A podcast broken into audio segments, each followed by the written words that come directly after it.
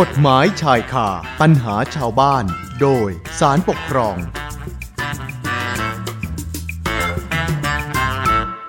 เอาละค่ะเข้าสู่ช่วงเวลากฎหมายชายคาปัญหาชาวบ้าน โดยสารปกครองกันต่อนะคะคุณฟังคะถึงแม้ว่า การจัดทำโครงการต่างๆ ของรัฐ หรือว่าการจัดทำบริการสาธารณะ จะเป็นอำนาจหน้าที่ของหน่วยงานทางปกครอง เพื่อประโยชน์ ของพี่น้องประชาชนโดยส่วนรวมก็ตามแต่ก่อนที่จะดำเนินโครงการหน่วยงานของรัฐเนี่ยก็ควรที่จะต้องมีการตรวจสอบ ข้อกฎหมายรวมไปถึงข้อเท็จจริงแวดล้อมต่างๆ อย่างรอบคอบพราะถ้าหากว่าการดำเนินการของรัฐ แล้วไปทำให้พี่น้องประชาชน ในพื้นที่ได้รับความเดือดร้อนเสียหายเนี่ยผู้ที่เขาได้รับความเดือดร้อน ก็สามารถ นำข้อพิพาทมาฟ้องต่อศาลปกครองได้นะคะ ดังเช่นคดีปกครองที่วิทยากรจะนำมาเล่าให้ฟังในวันนี้เนี่ยนะคะ ก็เป็นกรณีของอบตแห่งหนึ่ง ได้ว่าจ้างเอกชนดำเนินโครงการ ขุดลอกสันดอนทรายริมแม่น้ำเจ้าพระยา เพื่อจะป้องกันปัญหาอุทกภัยและภัยแล้ง แต่ปรากฏว่าการดำเนินการ ทำให้ตลิ่งริมแม่น้ำเป็นแม่น้ำเจ้าพระยานะคะ ปรากฏว่าพังทลาย แล้วพื้นที่เพาะปลูกของประชาชนก็ได้รับความเสียหาย แน่นอนว่าคนที่เขาได้รับความเสียหายเนี่ยเขาก็ต้องเรียกร้องให้หน่วยงานที่เกี่ยวข้อง มาดูแลแก้ปัญหาความเดือดร้อนให้ แต่หน่วยงานในท้องถิ่นที่ว่านี้ ยังเพิกเฉย แล้วก็ไม่ดำเนินการแก้ไขความเดือดร้อนอะไรให้เลยนะคะ เพราะฉะนั้นทางผู้เสียหายก็เลยตัดสินใจนำคดีมายื่นฟ้องต่อศาลปกครอง บทสรุปของคดีที่ว่านี้จะเป็นยังไง ผู้เสียหายจะได้รับการเยียวยาหรือไม่อย่างไร ต้องติดตามค่ะตรงนี้สัญญาณจากดรอนันต์คงเครือพันธ์ผู้อำนวยการสำนักวิจัยและวิชาการสำนักงานศาลปกครอง มาแล้วพอท่านเล่ารายละเอียดให้ได้ฟังกันนะคะสวัสดีค่ะพอคะผู้ฟังทุกท่านครับค่ะพอคะจุดเริ่มต้นและข้อพิพาทในคดีนี้นะเกิดขึ้นในพื้นที่ไหนยังไงล่ะคะคือคดีนี้ครับมีผู้ฟ้องคดีทั้งหมด 8 รายนะครับ แล้วก็ทั้ง 8 รายเนี่ยมีอาชีพในการเป็นเกษตรกรนะครับทำกินอยู่ตรงบริเวณพื้นที่ที่ริมแม่น้ำเจ้าพระยา ปรากฏว่าทางทั้งแปดแปดรายเนี่ยได้รับความเดือดร้อนเสียหายจากการที่ทางที่ตลิ่งริมแม่น้ำเจ้าพระยาเนี่ยพังทลาย ก็ทำให้พื้นที่ทำกินที่เป็นที่เพาะปลูกของทางตัวผู้ฟ้องคดีแล้วก็ราษฎรใกล้เคียงได้รับความเสียหายอันนี้ทางผู้ฟ้องคดีทั้งแปดเนี่ยก็เห็นบอกว่าเอ๊ะสาเหตุที่ทำให้ตลิ่งริมแม่น้ำเนี่ยพังทลายลง น่าจะเป็นผลกระทบมาจากการที่องค์การบริหารส่วนตำบลนะฮะผมขออนุญาตเรียกสั้นๆว่าอบตในพื้นที่ที่พิพาทเนี่ยดำเนินโครงการอยู่โครงการหนึ่ง ก็คือโครงการขุดลอกสันดอนทรายริมแม่น้ำเจ้าพระยา โครงการนี้ครับได้มีการอนุมัติโดยชอบอตามลำดับชั้นนะฮะได้มีผู้ว่าราชการจังหวัดอนุมัติ โดยมีวัตถุประสงค์ชัดเจนก็คือเพื่อป้องกันปัญหาอุทกภัยแล้วก็ภัยแล้งพอ มีการได้รับอนุมัติโดยชอบเนี่ยทางอบตก็ดำเนินการในทางปฏิบัติ โดยมีการทำสัญญาว่าจ้างท่าทรายแห่งหนึ่งนะครับ ในการที่จะขุดลอกสันดอนทรายบริเวณดังกล่าว ซึ่งสันดอนเนี่ยก็มีความยาวกิโลเมตรเศษนะฮะมีความกว้างประมาณ 80 เมตร มีความลึกประมาณเกือบเกือบ 2 เมตรนะครับ โดยมีข้อตกลงอย่างนี้ครับ ก็คือตกลงให้กรวดหินดินทรายที่ได้จากการขุดลอกเนี่ย ก็ถือเป็นค่าตอบแทนสำหรับท่าทรายแห่งนี้ แล้วก็จะมีเงื่อนไขในการทำสัญญาอยู่ท้ายสัญญาอีกเล็กน้อยนะครับ โดยที่สาระสำคัญในเรื่องท้ายสัญญาเนี่ยจะเป็นกรณีอาศัยตามระเบียบกระทรวงมหาดไทยว่าด้วยวิธีการเกี่ยวกับการขุดลอกแหล่งน้ำสาธารณประโยชน์ที่ตื้นเขินพศ 2547 เนี่ย เป็นตัวกำหนดข้อสัญญา เพื่อให้สัญญามีความสมบูรณ์ขึ้นครับคุณสุนันท์ครับ ค่ะค่ะพอคะเอ๊แล้วข้อกำหนดในสัญญาที่บอกว่า เป็นท้ายระเบียบของกระทรวงมหาดไทยที่ปอว่าเนี่ยนะคะรายละเอียดมันเป็นยังไงล่ะคะคือท้ายระเบียบกระทรวงมหาดไทย 2547 นะครับ ฉบับนี้เนี่ยได้ระบุข้อกำหนดในสัญญาให้ดำเนินการขุดลอกแหล่งน้ำสาธารณประโยชน์ที่ตื้นเขิน มีสาระสำคัญ ผมยกตัวอย่างให้ทางคุณสุนันและคุณผู้ฟังทราบนะครับ ก็คือเรื่องของผู้รับจ้างเนี่ยต้องทำการขุดลอกให้ถูกต้องตามแบบ ในการขุดลอกแล้วก็หลักเกณฑ์และวิธีการในการขุดลอก อันนี้ประการที่หนึ่งประการถัดไปก็คือการขุดลอกเนี่ยจะต้องเป็นไปตามแล้วเสร็จภายในเวลาที่กำหนด โดยจะต้องดำเนินการภายในช่วงเวลาที่กำหนดเท่านั้น อันนี้ไว้ง่ายก็คือจะเริ่มก่อนเริ่มหลังก็คงไม่ได้สามนอกจากนี้เนี่ยมีกรณีที่การดำเนินงานเนี่ยผู้รับจ้างนะฮะจะต้องดำเนินการด้วยตนเอง จะโอนสิทธิ์ไปให้คนอื่นทำจะให้สิทธิ์ช่วงไม่ได้ ลักษณะนี้ครับก็จะเป็นข้อกำหนดที่ในท้ายระเบียบเนี่ยกำหนดกติกาไว้ นอกจากนั้นก็ยังมีอีกครับจะต้องไม่ก่อให้เกิดความเดือดร้อนลำคาญหรือว่าเสียหาย แก่ราษฎร ซึ่งลักษณะของความเดือดร้อนลำคาญหรือเสียหายก็อาจจะเป็นกรณีที่มีเสียงดังเกินสมควร เกิดมีการทำมีการขุดลอกในเวลากลางคืน มีการตั้งวางอุปกรณ์หรือวัตถุต่างๆ เนี่ยกีดขวางทางสาธารณะ อันนี้ก็มีการกำกับ ห้ามเอาไว้ในระเบียบฉบับนี้ แล้วก็จะมีการป้องกันอันตรายครับ มีเรื่องของการที่ทางบริษัทที่ดูแลเนี่ยจะต้องระมัดระวังไม่ให้เกิดอันตรายหรือความเสียหายแก่ทรัพย์สิน ไม่ว่าจะเป็นของทางราชการหรือว่าของเอกชนเองก็ตาม ซึ่งหากมีความเสียหายเกิดขึ้นเนี่ยการดำเนินงานใดๆที่เกิดขึ้นจากผู้รับจ้างเนี่ยแน่นอนว่าผู้รับจ้างก็ต้องรับผิดชอบในการชดใช้ค่าเสียหายด้วยนะครับ นอกจากนั้นเนี่ย ในกรณีที่มีความจำเป็นเพื่อประโยชน์สาธารณะ หรือว่าเพื่อประโยชน์ของทางราชการเนี่ยซึ่งเจ้าหน้าที่ได้แจ้งให้ผู้รับจ้างหยุดกระทำการดังกล่าวแล้วเนี่ย ผู้รับจ้างก็ต้องปฏิบัติตามทันทีนะครับ ถ้าหากฝ่าฝืนหรือว่าไม่ปฏิบัติตามวิธีการดำเนินงานที่ได้กล่าวมา ไม่ว่าจะเป็นในเชิงของแบบหรือหลักเกณฑ์วิธีการเนี่ย เจ้าหน้าที่ก็มีสิทธิ์นะครับ มีอำนาจในการที่จะสั่งให้หยุดการกระทำเหล่านั้นในที่ดินที่เกิดขึ้นเนี่ยทั้งหมด หรือบางส่วนได้ทันทีโดยไม่ต้องบอกกล่าวล่วงหน้า ปรากฏว่าในคดีนี้ครับคุณสุนันคือทางอบตเนี่ยได้มีการกำหนดเงื่อนไขท้ายสัญญาตามข้อกำหนดที่ได้นำเรียนแล้วก็มีการกำหนดเงื่อนไขอื่นๆ เพิ่มเติมอีกประมาณ 21 ข้อ พร้อมทั้งได้มีการคำสั่งแต่งตั้งคณะกรรมการในการตรวจสอบการดำเนินงานตามโครงการขุดลอกสันดอนทรายริมแม่น้ำเจ้าพระยา เพื่อให้ครบถ้วนในทุกมุมแล้ว แต่ปรากฏว่าในระหว่าง ที่เจ้าของท่าทรายเนี่ย ซึ่งเป็นเอกชนที่การดูดทรายตามโครงการผู้ฟ้องคดีก็เห็นท่าไม่ดีก็ร้องเรียนต่ออบตว่าการที่มีตลิ่งพังทลายหรือว่าเสียหายเนี่ยตนเองกับพวกเนี่ยได้รับความเดือดร้อนเสียหาย แล้วก็เห็นว่าการดำเนินการต่อไปเนี่ยในการดูทรายลักษณะเนี้ยแน่นอนว่าจะทำให้บ้านเรือนรัษฎรหรือตนเองที่อยู่ใกล้เคียงเนี่ยมีอาการพังทลายหรือว่าเสียหายแน่นอน จึงขอ กับหน่วยงานให้หยุดดำเนินการไว้ก่อนครับคุณสุนันท์ครับ แล้วไม่ทราบว่าอบตยุดตามที่ร้องขอไหมครับปอ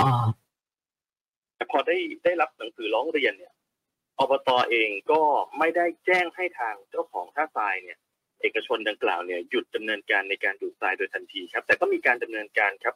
มีการบอกบอกว่า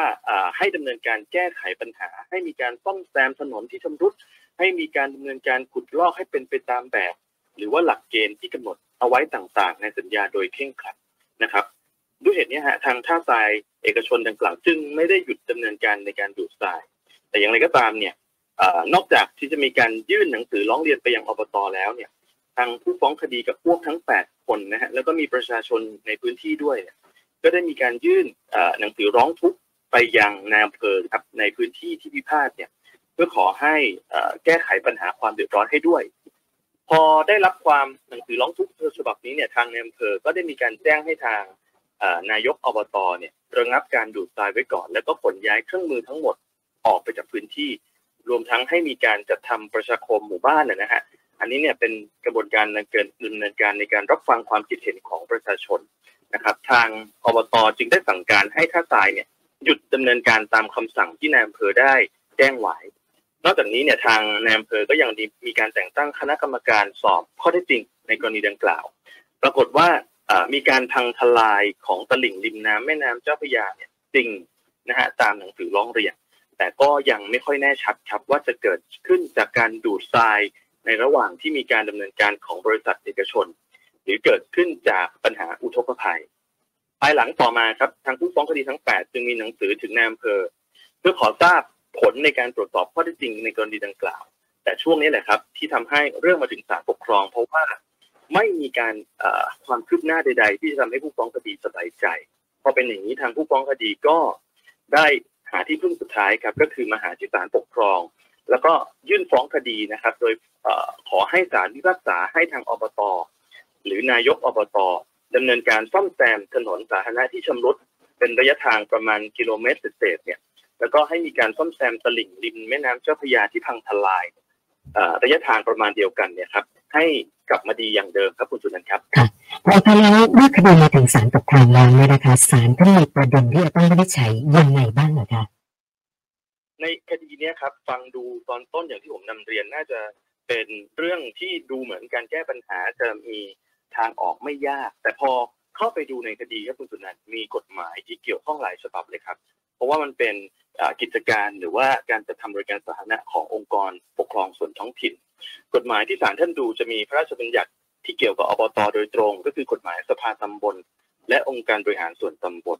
กฎหมายฉบับถัดไปก็คือเรื่องของกฎหมายกำหนดแผนและขั้นตอนการกระจายอำนาจให้แก่องค์กรปกครองส่วนท้องถิ่น ซึ่งอันนี้ก็จะเป็นกลไกนะที่จะมีการ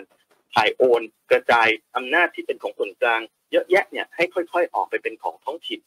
และสุดท้ายก็ยังมีการดูเรื่องของระเบียบกระทรวงมหาดไทยนะครับ ว่าด้วยวิธีการเกี่ยวกับการขุดลอกแหล่งน้ำสาธารณะประโยชน์ที่ตื้นเขิน 2547 ซึ่งที่ผมได้กล่าวในเรื่องของการนำมาเป็นท้ายสัญญาในการว่าจ้างภาคสายแห่งนั้น โดยสารพอสารท่านมองข้อกฎหมายเหล่านี้เนี่ยสารท่านเห็นว่าทางอบตเนี่ยเป็นหน่วยหน่วยงานทางปกครองที่กฎหมายกำหนดให้มีหน้าที่ในการจัดทำบริการสาธารณะนะครับ มีอำนาจในการตรวจสอบ ควบคุมในการขุดลอกแหล่งน้ำสาธารณประโยชน์ที่ตื้นเขิน แน่นอนว่าวัตถุประสงค์ก็คือเพื่อบรรเทาความเดือดร้อนของประชาชน ที่เกิดจากภัยแล้งก็ตาม หรือว่าไม่ว่าจะเป็นอุทกภัยก็ตามนะครับ แต่การดำเนินงานเนี่ยจะต้องเป็นไปตามเงื่อนไขที่กฎหมายหรือว่ากฎระเบียบกำหนดดังนั้นเนี่ยหน่วยงานมีหน้าที่ตามกฎหมายที่ต้องปฏิบัติศาลท่านก็พิจารณาต่อครับว่ากรณีที่เกิดขึ้นเนี่ย องค์กรองค์การบริหารส่วนตำบลดังกล่าวเนี่ยละเลยต่อหน้าที่ตามที่กฎหมายกำหนดให้ต้องปฏิบัติ โดยไม่ได้ตรวจสอบหรือควบคุมการขุดลอกสันดอนทรายริมแม่น้ำเจ้าพระยาของเอกชนที่พิพาทเนี่ยหรือเปล่า ซึ่งแน่นอนครับการดำเนินงานเนี่ยมีการรับมอบหมาย มีการทำให้เกิดการดูดทรายกระบวนการเป็นไปโดยชอบตามเงื่อนไข ที่ระบุไว้ในสัญญาหรือท้ายสัญญาหรือไม่ แล้วก็ต้องพิจารณาต่อไปครับว่าถ้าเป็นอย่างนั้นจะเป็นการกระทำละเมิด ต่อผู้ฟ้องคดีทั้ง 8 ที่ได้ยื่นฟ้องคดีต่อศาลหรือเปล่านะครับ อันนี้ก็จะเป็นข้อมูลที่ศาลนำมาใช้ประกอบการพิจารณาโดยหลักครับคุณสุนันท์ครับหลายท่านฟังมาถึงตรงนี้ก็คงอยากจะทราบแล้วละค่ะพอว่าหลังจากที่ศาลท่านได้ตรวจตรวจสอบข้อเท็จจริงแล้วก็ทำหลักฐานต่างๆแล้วนะคะศาลท่านมีความเห็นยังไงบ้างคะจากข้อเท็จจริงที่ปรากฏในสำนวนคดีครับ การที่ทางในอำเภอเนี่ยได้มีการออกคำสั่ง อย่างที่ผมนำเรียนเมื่อสักครู่ว่ามีการแต่งตั้งคณะกรรมการในการสอบข้อเท็จจริง ผลปรากฏว่าไม่สามารถชี้ชัดได้ครับว่าความเสียหายที่เกิดขึ้นเกิดจากการดูดทรายหรือไม่นะฮะเนื่องจากพื้นที่ที่พิพาทเนี่ยก็อาจจะมีปัญหามาก่อนเกี่ยวกับเรื่องของอุทกภัย ซึ่งอุทกภัยเนี่ยก็จะเป็นสาเหตุหนึ่งครับ ที่อาจจะทำให้เกิดการพังทลายของตลิ่งได้ และข้อเท็จจริงก็ยังปรากฏว่าทางนายกอบตเนี่ยซึ่งเป็นผู้ถูกฟ้องคดีในคดีนี้ด้วยเนี่ย ยจัดทำโครงการก่อสร้างเขื่อนเรียงหินในบริเวณที่พิพาทแสดงให้เห็นว่าการพังทลายของริมตลิ่งแม่น้ำเจ้าพระยาเนี่ยเกิดขึ้นมาก่อน ที่ทางอบตจะดำเนินการโครงการในคดีที่พิพาทครั้งนี้ครับ แต่อย่างไรก็ตาม แม้จะรับฟังได้ว่าการพังทลายของตลิ่งนะฮะในสำนวนคดีก็ระบุต่อไปครับ บอกว่าอาจจะเกิดจากการพังทลายของตลิ่ง จากล่องรอยเดิมที่เป็นจากภัยธรรมชาติ แล้วก็ภาวะน้ำท่วมประกอบก็ตาม ในการที่ทางอบตก็ได้จัดทำโครงการขุดลอกสันดอนทรายในบริเวณดังกล่าว มีสัญญาได้จัดการมอบหมายให้กับเอกชนภาคทรายแห่งนี้ในการดำเนินการแทนโครงการบริหารส่วนตำบลกรณีดังกล่าวเนี่ยศาลให้เหตุผลนี้ครับบอกว่าย่อมเล็งเห็นได้ว่า การขุดลอกโครงการดังกล่าวเนี่ยแต่ยิ่งส่งผลกระทบในที่ดินบริเวณที่พิพาทให้ทุดพังทลายกว้างยิ่งขึ้นคำนี้สำคัญเลยครับคุณสุนันท์ครับ เพราะว่าเมื่อ องค์การอบตเนี่ยมีหน้าที่ตามกฎหมาย ในการที่จะต้องดูแลกฎหมายเขียนไว้ชัดครับบอกว่าจัดให้มีและบำรุงรักษาทางน้ำและทางบก และมีหน้าที่ในการตรวจสอบควบคุมดูแล ในการขุดลอกแหล่งน้ำสาธารณประโยชน์ที่ตื้นเขินก็คือเพื่อบรรเทาความเดือดร้อนของประชาชนแต่ไม่ปรากฏว่าได้มีการกำหนดหลักเกณฑ์หรือว่ามาตรการในการตรวจสอบควบคุมดูแล กระบวนการในการขุดลอกสันดอนทรายของทางเอกชนผู้ได้รับมอบหมาย พื่อป้องกันความเสียหายที่เกิดขึ้น จะเห็นได้ก็คงมีเพียงแค่เพียงเรื่องของการจัดมีออกคำสั่งแต่งตั้งคณะกรรมการในการตรวจสอบการดำเนินงาน หรือว่ามีการแจ้งมีหนังสือแจ้งไปยังเจ้าของท่าทราย ให้ขุดลอกให้เป็นไปตามสัญญาเท่านั้น ซึ่งลักษณะนี้ศาลท่านมองว่าไม่เพียงพอครับ แล้วก็เป็นที่มาเป็นสาเหตุของการที่ทำให้เกิดการร้องเรียนเกี่ยวกับผลกระทบที่เกิดจากการดูดทรายในครั้ง ตรงนี้ก็ไม่ปรากฏนะฮะว่าเคยมีการร้องเรียนในเรื่องของตลิ่งริมแม่น้ำในพังทลายไปอย่างไรมาก่อนในในในช่วงเวลาก่อนหน้านี้อีกทั้งกรณีที่เกิดขึ้นศาลท่านยังมองต่อไปครับว่าทางอบตเนี่ยก็มีท่าทีในการรับนะฮะที่ปรากฏอยู่ในเอกสารของสำนวนคดีคือในคำอุทธรณ์นะฮะว่าไม่ได้มีการตรวจสอบ และควบคุมดูแลการขุดลอกสันดอนทรายให้เป็นไปตามเงื่อนไขอย่างรัดกุมเท่าที่ควร ทั้งที่ทางอบตก็ทราบครับว่ามีการทางทลายของสลิงเพราะฉะนั้นลักษณะนี้ฮะศาลท่านถึงเชื่อได้ว่าการขุดลอกสันดอนทรายเนี่ยมีส่วนสำคัญครับ ที่จะเป็นสาเหตุที่ทำให้ตลิ่งริมแม่น้ำเจ้าพระยาบริเวณที่พิพาทที่ผู้ฟ้องคดีนำความเดือดร้อนมาฟ้องเนี่ยทำให้บ้านเรือนบริเวณดังกล่าวเสียหาย จึงถือได้ว่าความเสียหายที่เกิดขึ้นเนี่ยครับเกิดขึ้นจากการละเลยต่อหน้าที่ตามที่กฎหมายกำหนด ให้องค์การบริหารส่วนตำบลที่พิพาทเนี่ยดำเนินการ แต่ไม่ยอมดำเนินการครับคุณสุดันครับ ค่ะค่ะพอคะแล้วกรณีนี้เนี่ยผู้ฟ้องคดีเขาจะได้รับการแก้ไขเยียวยาความเสียหายยังไงบ้างล่ะคะของทางอบตเนี่ยไปเป็นเหตุให้ตลิ่งริมแม่น้ำเจ้าพระยาพังทลาย ระยะทางประมาณหนึ่งกิโลเมตรนะฮะเพราะฉะนั้นอบตกระทำละเมิดอบตก็ต้องรับผิดครับรับผลจากการละเมิดนั้น โดย คดีนี้ทางผู้ฟ้องคดีได้มีคำขอครับคำขอเนี่ยให้มีการเยียวยาความเสียหายโดยให้ซ่อมแซมตลิ่งที่ที่พังทลายลงเนี่ยระยะทางดังกล่าว เพราะฉะนั้นศาลท่านก็จะมีคำพักษาให้ทางอบตเนี่ยต้องรับผิดในความในการดำเนินการในการที่จะทำให้ตลิ่งเนี้ยไม่เกิดการพังทลายดังกล่าวนะครับ ด้วยเหตุนี้เนี่ยคำพักษาท้ายสุดในส่วนท้ายก็คือศาลท่านพิพากษาบอกว่าให้อบตเนี่ยดำเนินการซ่อมแซมตลิ่ง ริมน้ำที่พังทลายเป็นระยะทางประมาณ 1 กิโลเมตร ให้กับคืนสู่สภาพเดิม แล้วก็มีการกำหนดระยะเวลาครับ เพื่อให้ไม่ทอดยาวออกไป โดยระบุให้ดำเนินการภายใน 60 วันนับแต่วันที่ศาลมีคำพักษาถึงที่สุดครับคุณสุนันท์ครับ ค่ะสำหรับคดีที่พออนำมาเล่าให้ฟังในวันนี้เนี่ยพออยากจะฝากอะไรเพิ่มเติมกันอีกสักหน่อยไหมคะคือคือบทบาทของทางหน่วยงานทางปกครอง หรือว่าเจ้าหน้าที่ของรัฐเนี่ยครับ กฎหมายเนี่ยจะกำหนดเอาไว้อยู่แล้วครับ ว่าท่านมีอำนาจมีหน้าที่อะไรบ้าง เพราะฉะนั้นแล้วท่านไม่ทำตาม ลักษณะของการที่จะทำให้เป็นคดีความแก่รัษฎรทำให้รัษฎรเสียหาย แล้วก็กลับมาพึ่งจนต้องมาฟ้องร้องคดีเนี่ยเกิดขึ้นได้สูงเพราะฉะนั้นถ้าท่านรับผิดชอบหน้าที่ของท่านอย่างสมบูรณ์ ถ้าท่านมีการตรวจตราตามความเหมาะสม ผมเชื่อว่าสิ่งเหล่านี้น่าจะเป็นการแก้ปัญหาที่ต้นเหตุ